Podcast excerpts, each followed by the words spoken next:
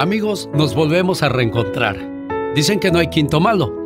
Bienvenidos sean todos ustedes a Trozos de mi vida, quinta edición. Conmigo, mi amiga, mi compañera, Magda Palafox. ¿Cómo estás, compañera? ¿Cómo estás, amiga? Ay, excelente. feliz, feliz, muy contenta. Gracias, gracias por invitarme a este proyecto maravilloso. Y pues quiero iniciar directo. Vámonos directo. Hablas tú mucho de Dios, Alex, en tu programa. ¿Qué religión practicas? Ah, bueno, soy creyente. Porque católico es aquel que respeta los diez mandamientos, que va a misa eh, cada domingo y que está muy apegado a Dios. Eso no quiere decir que, que yo no sigo los diez mandamientos, claro que sí, pero no, quizás en algún momento soy como los que llaman a Dios solamente cuando lo necesitan. Pero sí, sí, trato de, no quiero decir y contradecirme en, en esta situación. Claro. Este, yo empecé a, conocer a Dios cuando mi abuelita, antes de acostarnos, rezábamos juntos el Padre Nuestro y el Ave María. Ya después me aprendí el credo y creo en un Dios. Y luego la de Señor mío Jesucristo, Dios y hombre verdadero, me pesa de todo corazón de haber pecado. Y trato de rezar lo más que se pueda. Ah, yo encuentro a Dios en, en mi casa, en la calle, en un parque, cualquier lugar es bueno para platicar con Dios. Claro, no, no necesariamente, bueno, para algunos que yo también igual que tú, creyentes y sobre todo que no nos separamos en este aspecto de Dios y no nada más también cuando lo necesitamos, sino todo el tiempo. Claro, y mi tío, mi tío Beto también me enseñó a tener fe. Me acuerdo que cuando fuimos a Chalma en 1981 fue mi primera vez cuando fui a Chalma tengo una fotografía de 1983 que será la portada de esta quinta edición. El de la gorra es mi tío, el que está a, un lado de él es mi primo Felipe y un amigo de la familia es el que está sentado y yo soy el que tiene la playera gris con un número, ahí no me acuerdo ahorita qué, número ¿Pero qué edad tenías ahí en ese entonces? Ahí, ahí tendría unos, si nací en el 68, échale lápiz por favor, para, el, para 1983. Y mi tío le dije, tío, estoy cansado. Dice, mira, hijo, cuando tengas un problema, reza y te vas a sentir mejor. Y ya iba yo en el camino rezando las oraciones que me enseñó mi abuelita, porque el, viaje a, Chalma era largo. Comenzábamos el viernes en la tarde, caminábamos parte de la noche, eh, todo el día sábado y toda la noche para amanecer domingo a la misa de 6 de la mañana en Chalma. Pero era una experiencia increíble, era mágico, era bonito, porque ibas con fe, con voluntad. Claro, y además iba más gente también que llevaba mucha gente, sí. ese amor también. Entonces nunca se me olvidó eso que me dijo mi tío, cuando te sientas mal, ora, ponte a rezar y verás que todo cambia. Y más adelante me acordé de mi tío en un momento muy difícil de mi vida y créemelo, se dio el milagro. Soy un hombre de, de fe, de fe. Creo en Dios, creo en la Virgen creo en Jesús y creo en todo lo, lo, religioso. Lo religioso, qué lindo también. Todo eso. Y Alex, y también hay una fecha, tiene que haber una fecha. ¿En qué año llegaste ya cuando te vienes? Eh, bueno, ¿a qué edad? Llegué en 1986, eh, comienza la aventura. Nunca se me olvida ese año porque estaba el Mundial de México. México 1986. El camión iba llegando a Tijuana cuando a Hugo Sánchez le tocó tirar un penal. ¡Wow! ¿Y qué lo falló. Íbamos todos en el camión. Y Hugo se prepara para la jugada. Señoras y señores, Hugo Sánchez se prepara para disparar. El estadio está esperando que el, que el Pentapichichi logre la hazaña de darle su primera victoria a México y el tan esperado quinto partido. Hugo se prepara, Hugo dispara vamos, Hugo, vamos. La falló. Todos nos quedamos en el camión. La falló el Hugo. Hugo, ¿qué hacemos? Bueno, y ya por la tarde llegamos a Tijuana. Contactamos al coyote que, había pactado la, la pasada y mi primo Amador pues era el del contacto. Él ya tenía experiencia y había venido por primera vez a Estados Unidos.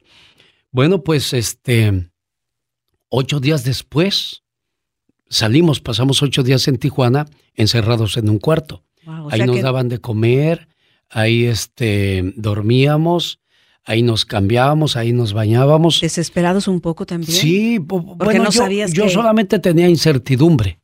No sabía qué, exactamente iba a, pasar, a dónde íbamos, y pues eh, eh, ahí, ahí esperando a que llegara el día. ¿Y no pasaste a la primera? Mm, no, fue, fue un lunes. intentos? Un lunes a las seis de la tarde, Magda, cuando comenzamos a caminar como a eso de las seis de la tarde.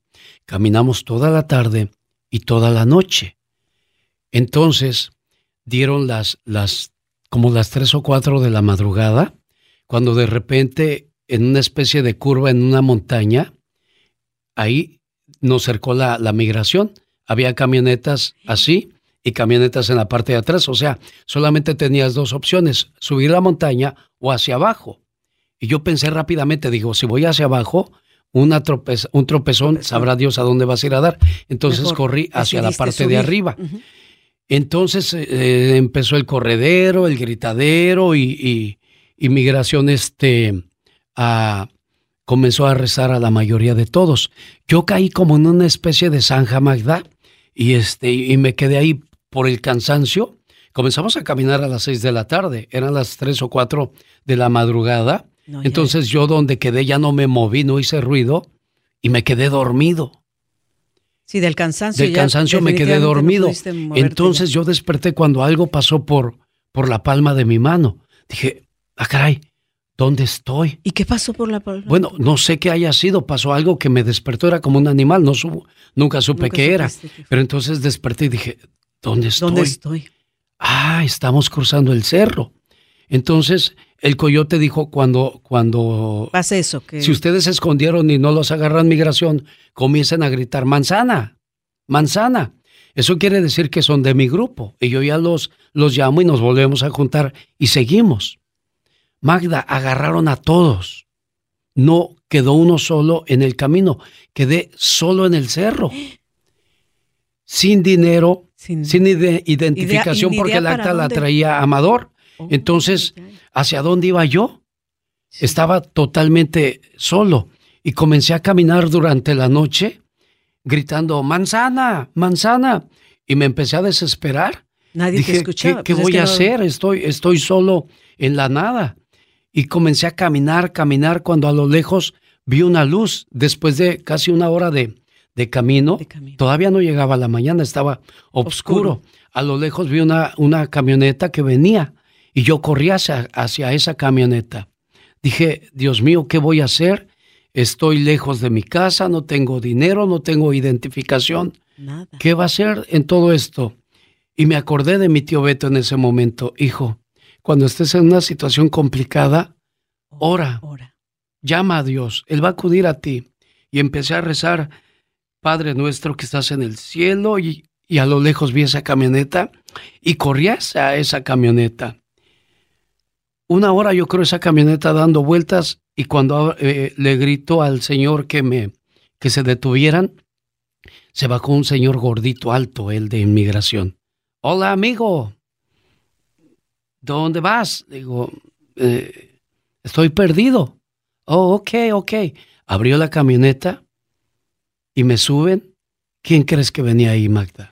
Pues tu tío. No. ¿Quién? Venía Amador. Amador. Yo dije, Dios mío. Wow, ¿Dónde voy? O sea, de tantas camionetas que había, de tantas camionetas que traía gente, de seguro los llevaban inmediatamente a, al, lugar donde los iban a, encerrar para después deportarlos.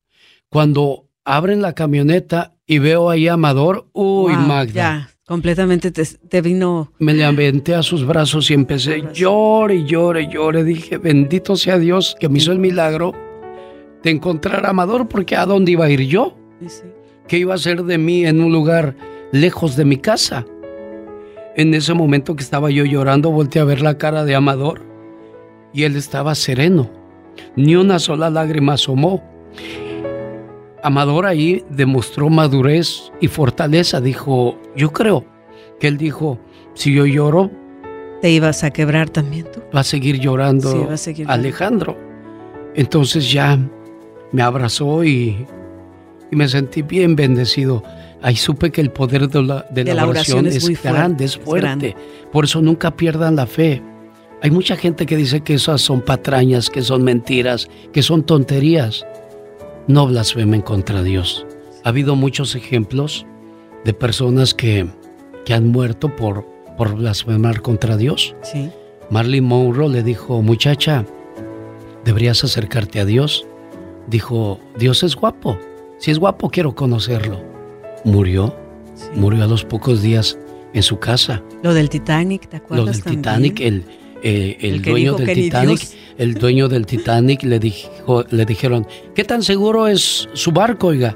Dijo, es tan fuerte que ni Dios lograría hundirlo. Y se ah, hundió el Titanic. Entonces ahí me quedó demostrado de que la fe mueve montañas. Me llevan a, la cárcel junto con Amador y al llegar con inmigración te toman tu nombre. En aquel entonces no te tomaban huellas, solamente tu nombre y podías dar cualquier nombre. Entonces, Amador lo mete con un grupo de, de, otras personas que habían detenido y a mí me separan, me dicen, tú estás muy niño, ¿cuántos años tienes? Y ya les dije, tengo 17. No, tú tienes menos. A ti te vamos a separar y te vamos a mandar. ¿De dónde vienes? Digo, de la Ciudad de México. Te vamos a mandar hasta la Ciudad de México. Me separaron de todos. De todos. Me metieron a una celda a mí solo. Eh, era una celda de metal, la puerta era de metal y solamente había un vidrio donde veías hacia afuera o, te veían hacia adentro. Y entonces veo que llega un camión y empiezan a subir a todos al camión y empiezo yo a, tocar la puerta. Amador, Amador, no me dejes, ¿cómo me vas a dejar aquí solo? Y, y empiezo a, a, desesperarme, digo, ¿se van a llevar a Amador y yo qué voy a hacer? ¿Me van a mandar a México o, ¿Para dónde? Te juro por Dios que yo muevo la manija de, la puerta. Y se abrió. Y se abrió. Ah. Se abrió.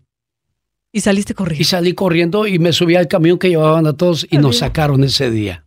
Y también iba Amador ahí. Y también iba Amador, y ya nos fuimos.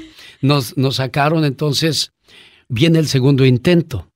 En el segundo intento, otra vez volvimos a correr de noche, cruzamos la montaña, pero en esta ocasión corrimos menos corrimos, empezamos como a las 11 de la noche. A las 12 de la medianoche dice el señor, vamos a cruzar esta carretera. De ahí yo supe que se llamaban freeways. los freeways. Vamos a cruzar el freeway corriendo, porque si nos ve una patrulla nos va a seguir a todos y nos van a agarrar. Entonces dice, ahora, y nos echamos a correr, Magda. En medio había un, una barda, un camellón, algo chico, algo que te llega nada más hasta la cintura. Sí una bardita para brincar del otro lado del freeway o de la carretera y llegar al otro cerro y seguir corriendo. Amador no vio esa, esa banqueta o ese pabellón y chocó, chocó así corriendo, corriendo. Imagínate, tú vas corriendo y de repente te ponen Algo te una barrera, cae Amador y me regreso a agarrarlo y ahí nos agarraron a los dos. Otra vez nos regresaron a, a, Tijuana. en el tercer intento, cruzamos dos señores mayores, Amador y yo, con dos coyotes.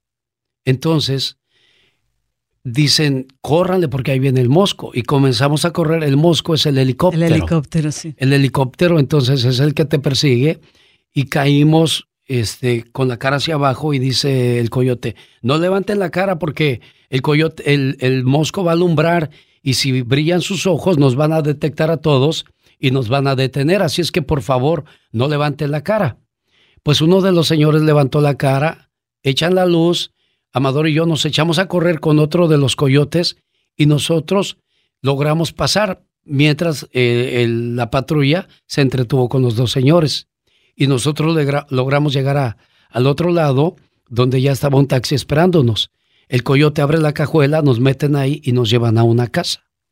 ¿Y dónde vivías cuando llegaste aquí? Ah, bueno, todavía, todavía no llegaba yo a, Santa Bárbara. Ah, Llegué a San Diego y en San Diego nos metieron a una casa donde al otro día nos, nos dejaron que nos bañáramos, nos peinamos y, nos fuimos al aeropuerto de San Diego. En aquel entonces, en el 86, las restricciones no eran tan fuertes en, en Estados Unidos. Se podía viajar cualquiera. Se podía viajar sin identificación y sin nada.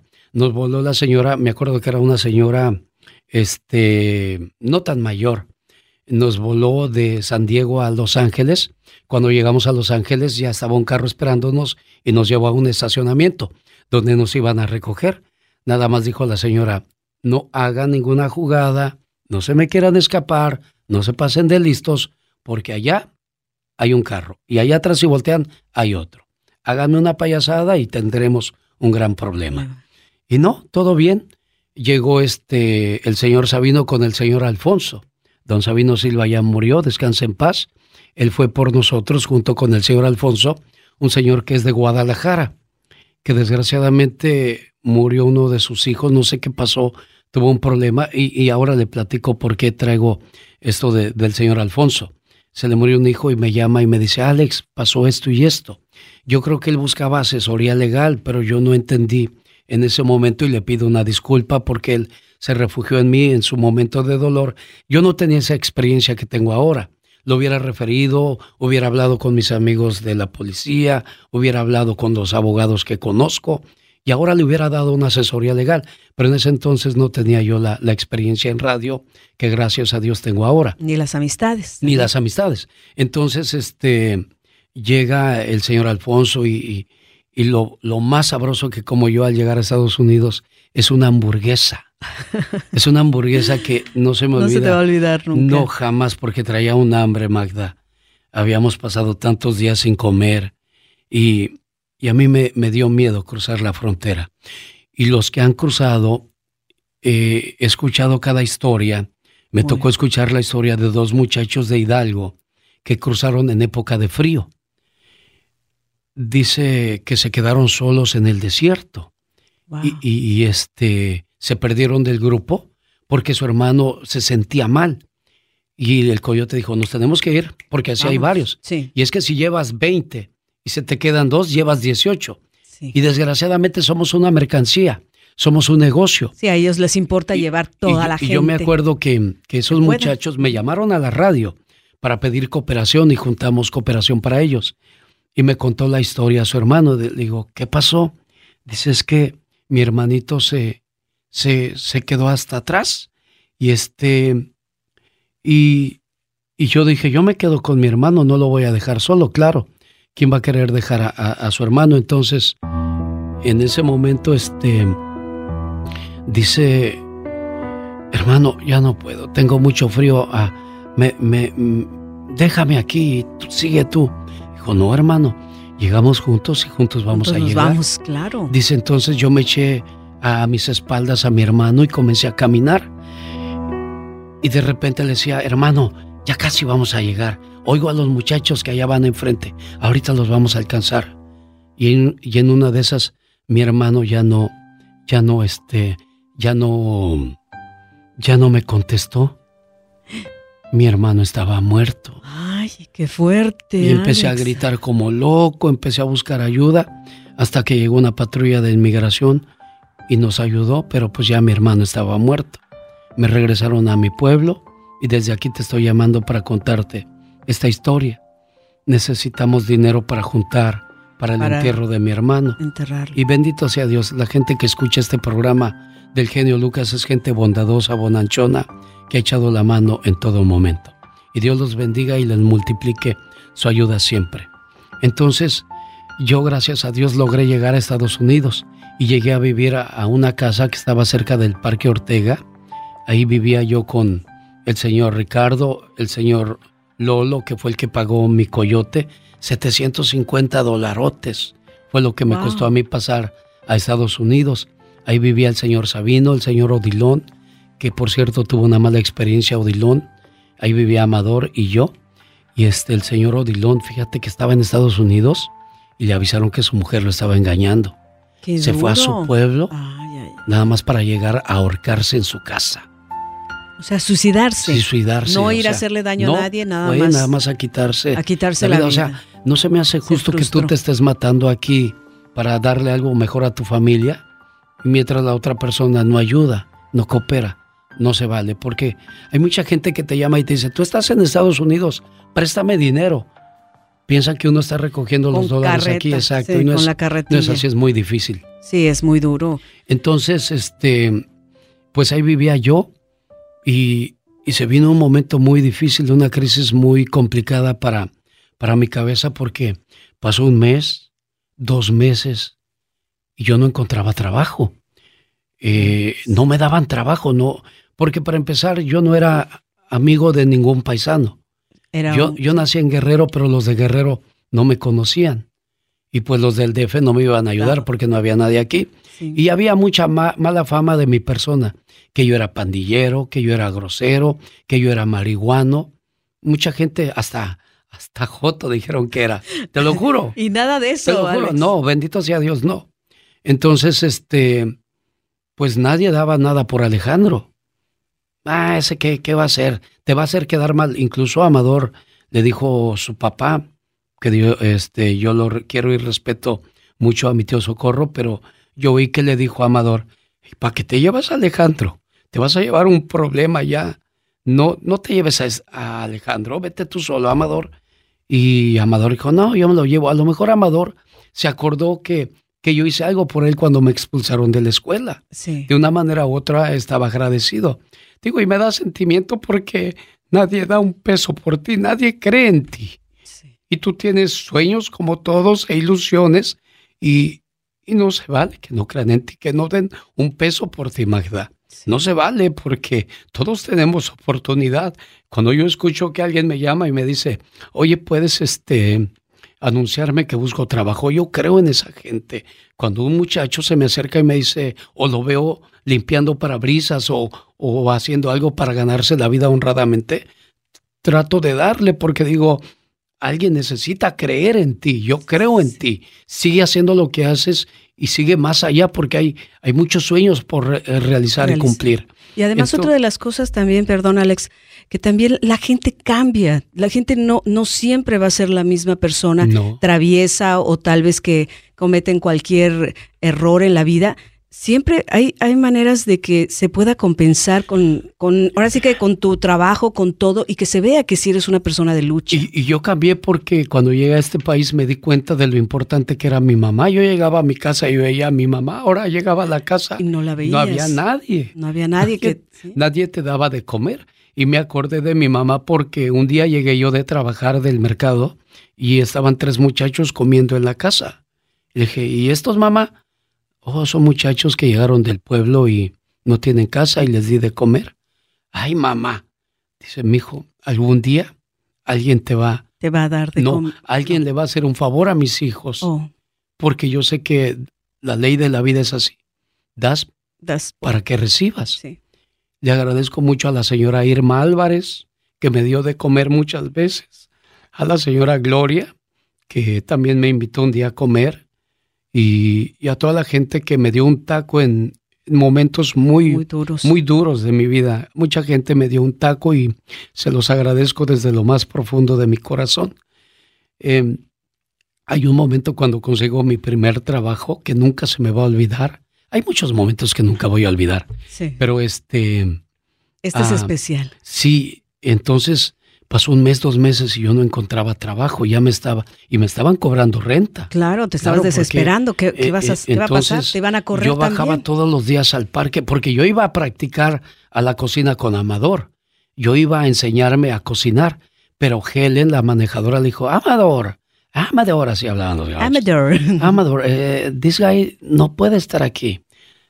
This guy eh, looks too young se ve muy niño, es muy joven, no, no puede estar aquí. Me van a meter en un problema. Y me dijo, Amador, vete a la casa, pues ya veremos dónde conseguimos trabajo. Entonces, pues amanecía, anochecía, y yo en la casa, ahí con, con estos señores. Y me bajaba al parque todos los días, al Parque Ortega, que está cerca de donde yo vivía, y me ponía a caminar por el parque y digo, ¿yo qué hago? ¿Qué pensando, ¿no? ¿Qué voy a hacer? ¿Qué voy a hacer? Y este, un día llegó Amador y no me encontró en la casa y me fue a buscar al parque, porque ella sabía que estaba yo ahí. Y estaba yo llorando porque dije, me voy a ir a mi casa, mejor que hago aquí, no hay trabajo. O te vas a regresar. Me estoy endrogando y, y acababa yo, me puse a llorar porque fui a, a, una de hamburguesas que estaba cerca de la calle de La Vina y, y fui y toqué la puerta de atrás y abrió un muchacho, un, un, paisano, un paisano. alguien de México. Sí, que. Y, le dije, disculpe, este, ando buscando trabajo. Ah, que no hay trabajo ahorita, mano. Y me cerró la puerta. y eso me, me, frustró y me fui al parque y me senté en, en, los columpios que estaban ahí. Tengo una fotografía de esos columpios con Amador, el Gillo y yo. Y este, y llegué y llegó Amador y estaba yo llorando. Me dijo, ¿qué tienes? Pues que ya, ya me cansé, me quiero ir a mi casa.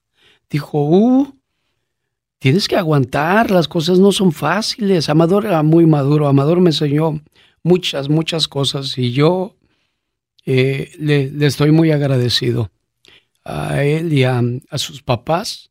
Este, y, y, por eso saben que lo que hago por hoy por ellos lo hago de corazón y por agradecimiento. Este, dije, Amador, me quiero ir a mi casa.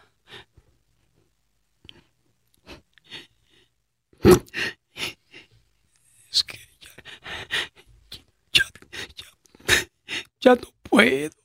Dijo, mira, Alejandro, conseguiste lo más difícil, cruzar a un país que no es tuyo.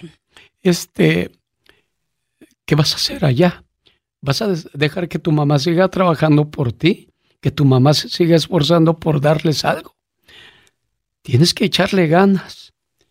Sí, Amador. Gracias y, nos fuimos a la casa. Para nuestra mala noticia. Este, Amador, ya nos dijeron que no puede haber mucha gente en este departamento.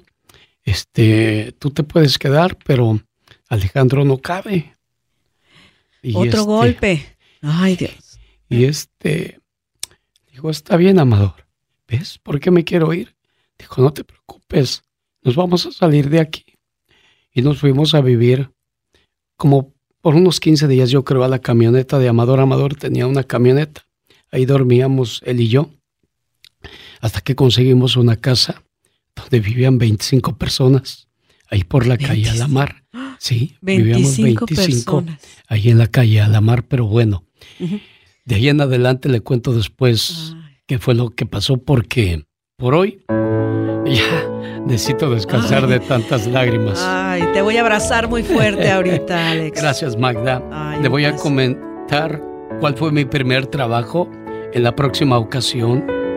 Todas las peripecias que tengo que pasar en un país ajeno, pero bendito sea Dios, todavía hay gente de buen corazón, gente noble y a la gente que le estoy muy agradecido que en algún momento me tendió la mano. Pero eso lo platicamos en la próxima, Magda. En la próxima, aquí estaremos siempre, Alex. Un abrazo. Muchas gracias. Muy fuerte.